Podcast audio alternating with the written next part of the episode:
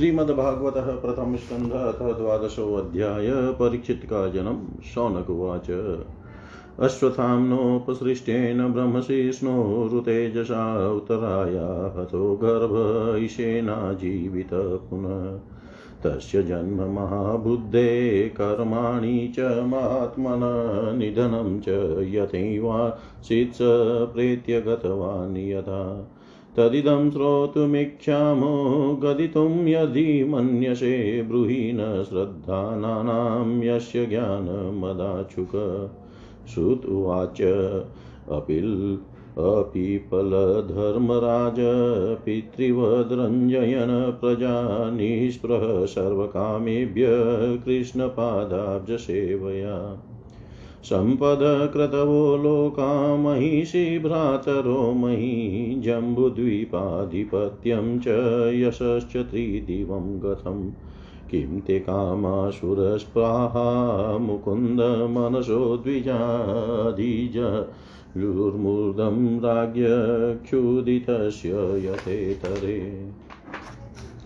मातुगर्भगतो वीर स तदा भृगुनन्दन ददश पुरुषं कञ्चिदय्यं मानोऽस्त्रतेजसा अङ्गुष्ठमात्रममलं स्फुरतपुरटमौलिनम् अपीच्य दर्शनं श्यामं तडिद्वाससमच्युतम्। श्रीमदीर्घचतुर्बाहुं तप्तकाञ्चनकुण्डलम् क्षत्रजाक्षं गदापाणिमात्मनं सर्वतो दिशं परिभ्रमन्तमुल्काभां भ्रामयन्तं गदां मुहुः अस्त्रतेजस्वगदया निहारमियुवगोपति विधमन्तं संनिकषै पर्येक्षत कयित्यशो विधूय तदमेयात्मा भगवान् धर्मगुविभूमिशतो दशमासस्य तत्रैवान्तर्ददे हरि ततः सर्वगुणोर्दर्के सानुकूलग्रहोदये जज्ञे वंशधरौ पाण्डोर्भूय पाण्डुरिवोजसा। तस्य प्रीतमना राजा विप्रेधौम्यकृपादिभिः जातकं कारयामास वाचयित्वा च मङ्गलम्। हिरण्यं गाममहिं ग्रामान् हस्त्यश्वान् प्रादात्स्वनं च विप्रेभ्य प्रजातीथे सतीतवि। तमुचु ब्राह्मणास्तुष्टा राजानं प्रस त्र्यान्वितम्, एष हि अस्मिन् प्रजातन्तो पुरूणां पौरवर्षभ। देविना प्रतिघातेन शुक्ले संस्थामुपेयुषि रातो अनुग्रहार्थाय विष्णुना प्रभविष्णुना।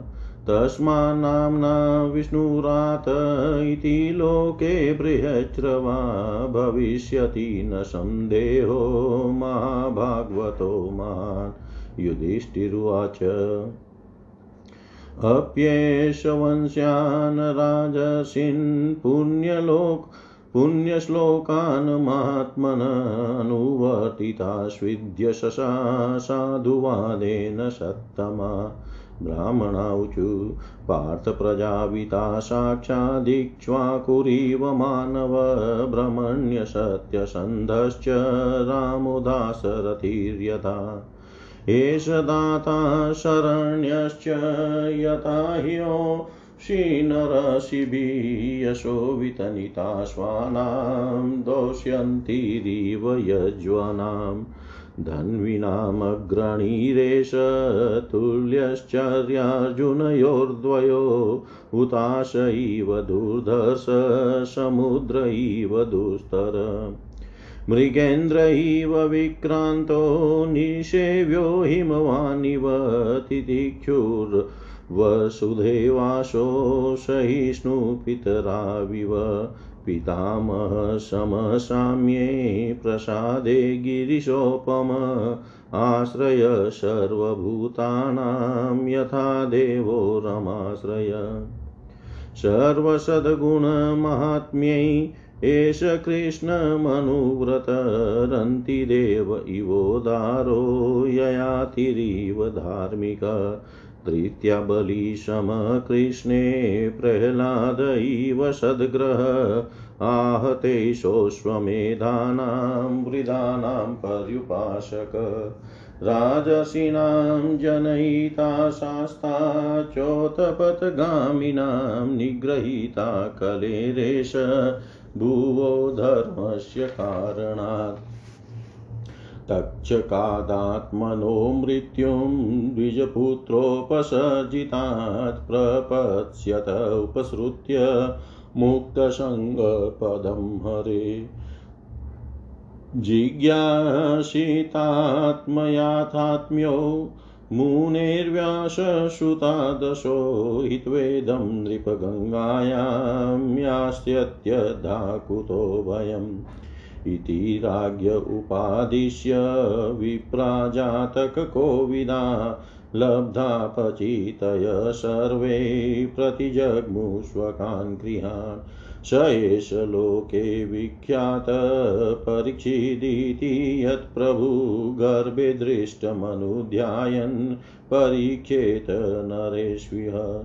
स राजपुत्रो ववृद्धे आशु शुक्ल इवोडुपापूर्यमाण पितृभिः काष्ठाभिरिव सोऽन्वहम् यक्ष्यमाणोऽश्वमेधेन ज्ञातिद्रोह जिहाशया राजलब्धधनो दध्यावन्यत्र करदण्डयो। तदभिप्रेतमालक्ष्य भ्रात्रोऽच्युतचोदिता धनं प्रहीणमाज रुरुदीच्यां दिशि भूरिशा तेन संभृतसंभारो धर्मपुत्रो युधिष्ठिर। वाजिमेधे स्त्रीभिभीतो यज्ञे समयजद्धरिम्। आहुतो भगवान् राज्ञा याजयित्वा द्विजैनृपम् उवास कतिचिन्मासान् सुहृदां प्रियकाम्यया। ततो राज्ञाभ्यनुज्ञात कृष्णया सह बन्धुभिः ययो द्वारवतीं भ्रमण सार्जुनो यदुभिवृत। ययो द्वारवतीं भ्रमण सोऽर्जुन यदुभिवृत। शौनक जी ने कहा अश्वत्थामा ने जो अत्यंत तेजस्वी ब्रह्मास्त्र चलाया था उससे उत्तरा का गर्भ नष्ट हो गया था। परंतु भगवान ने उसे पुनः जीवित कर दिया।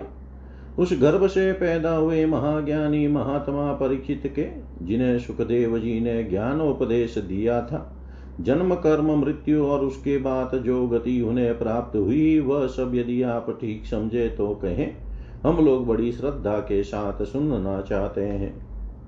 सूत जी ने कहा, धर्मराज युधिष्ठिर अपनी प्रजा को प्रसन्न रखते हुए पिता के समान उसका पालन करने लगे। भगवान श्री कृष्ण के चरण कमलों के सेवन से वे समस्त भोगों से निष्प्रह हो गए थे। शौनकादि ऋषियों उनके पास अतुल संपत्ति थी।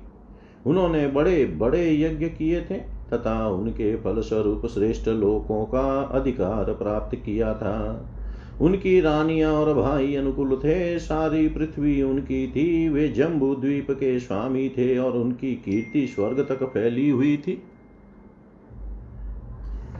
उनके पास भोग की ऐसी सामग्री थी जिसके लिए देवता लोग भी लालायित रहते थे। परंतु जैसे भूखे मनुष्य को भोजन के अतिरिक्त दूसरे पदार्थ नहीं सुहाते वैसे ही उन्हें भगवान के सिवा दूसरी कोई वस्तु सुख नहीं देती थी। शौनक जी उत्तरा के गर्भ में स्थित वह वीर शिशु परीक्षित जब अश्वत्थामा के ब्रह्मास्त्र के तेज से जलने लगा, तब उसने देखा कि उसकी आँखों के सामने एक ज्योतिर्मय पुरुष है। वह देखने में तो अंगूठे भर का है परंतु उसका स्वरूप बहुत ही निर्मल है, अत्यंत सुंदर श्याम शरीर है, बिजली के समान चमकता हुआ पिताम्बर धारण किए हुए सिर पर सोने का मुकुट झिलमिला रहा है। उस निर्विकार निर्विकार पुरुष के बड़ी ही सुंदर लंबी लंबी चार भुजाएँ हैं। कानों में तपाए हुए स्वर्ण के सुंदर कुंडल हैं। आँखों में लालिमा है। हाथ में लूके के समान जलती हुई गदा लेकर उसे बार बार घुमाता जा रहा है और स्वयं शिशु के चारों ओर घूम रहा है। जैसे सूर्य अपनी किरणों से कोहरे को भगा देता है, वैसे ही वह उस गदा के द्वारा ब्रह्मास्त्र के तेज को शांत करता जा रहा था। उस पुरुष को अपने समीप देख कर वह गर्भस्थ शिशु सोचने लगा कि यह कौन है।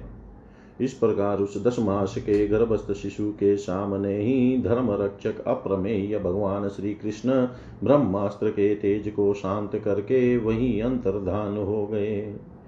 तदनंतर अनुकूल ग्रहों के उदय से युक्त समस्त सद्गुणों को विकसित करने वाले शुभ समय में पांडु के वंशधर परीक्षित का जन्म हुआ जन्म के समय ही वह बालक इतना तेजस्वी दिख पड़ता था, मानो स्वयं पांडु ने ही फिर से जन्म लिया हो। पौत्र के जन्म की बात सुनकर राजा युधिष्ठिर मन में बहुत प्रसन्न हुए। उन्होंने धौम्य कृपाचार्य आदि ब्राह्मणों से मंगलवाचन और जात कर्म संस्कार करवाए। महाराज युधिष्ठिर दान के योग्य समय को जानते थे। उन्होंने प्रजा तीर्थ नामक काल में, अर्थात नाल काटने के पहले ही ब्राह्मणों को स्वर्ण गौए, पृथ्वी गाँव, उत्तम जाति के हाथी घोड़े और उत्तम मन का दान दिया। ब्राह्मणों ने संतुष्ट होकर अत्यंत विनयी युधिष्ठिर से कहा पूर्व वंश शिरोमणे काल की दुर्निर्वार गति से यह पवित्र पुरुवंश मिटना ही चाहता था। परंतु तुम लोगों पर कृपा करने के लिए भगवान विष्णु ने यह बालक देकर इसकी रक्षा कर दी। इसीलिए इसका नाम विष्णु रात होगा। निसंदेह यह बालक संसार में बड़ा यशस्वी भगवान का परम भक्त और महापुरुष होगा। युधिष्ठिर ने कहा, महात्माओं, यह बालक क्या अपने उज्जवल यश से हमारे वंश के पवित्र कीर्ति महात्मा राजर्षियों का अनुसरण करेगा? ब्राह्मणों ने कहा, धर्मराज, यह मनुपुत्र इक्ष्वाकु के समान अपनी प्रजा का पालन करेगा तथा दशरथ नंदन भगवान श्री राम के समान भगव, ब्राह्मण भक्त और सत्य प्रतिज्ञ होगा। यह उसी नर नरेश शिवि के समान दाता और शरणागत वत्सल होगा तथा याज्ञकों में दुष्यंत के पुत्र भरत के समान अपने वंश का यश फैलाएगा। धनुर्धनों में यह सहस्र बाहु अर्जुन और अपने दादा पार्थ के समान अग्रगण्य होगा।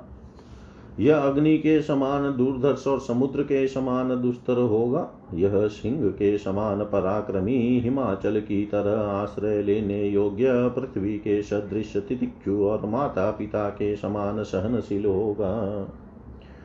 इसमें पितामह ब्रह्मा के समान समता रहेगी। भगवान शंकर की तरह यह कृपालु होगा और संपूर्ण प्राणियों को आश्रय देने में यह लक्ष्मीपति भगवान विष्णु के समान होगा। यह समस्त सदगुणों की महिमा धारण करने में श्री कृष्ण का अनुयायी होगा। रंती देव के समान उदार होगा और ययाति के समान धार्मिक होगा।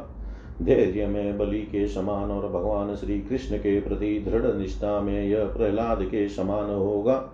यह बहुत से अश्वमेध यज्ञों का करने वाला और वृद्धों का सेवक होगा। इसके पुत्र राजर्षि होंगे, मर्यादा का उल्लंघन करने वाले। वालों को यह दंड दे, देगा। यह पृथ्वी माता और धर्म की रक्षा के लिए कलयुग का भी दमन करेगा। ब्राह्मण कुमार के शाप से तक्षक के द्वारा अपनी मृत्यु सुनकर यह सबकी आसक्ति छोड़ देगा और भगवान के चरणों की शरण लेगा।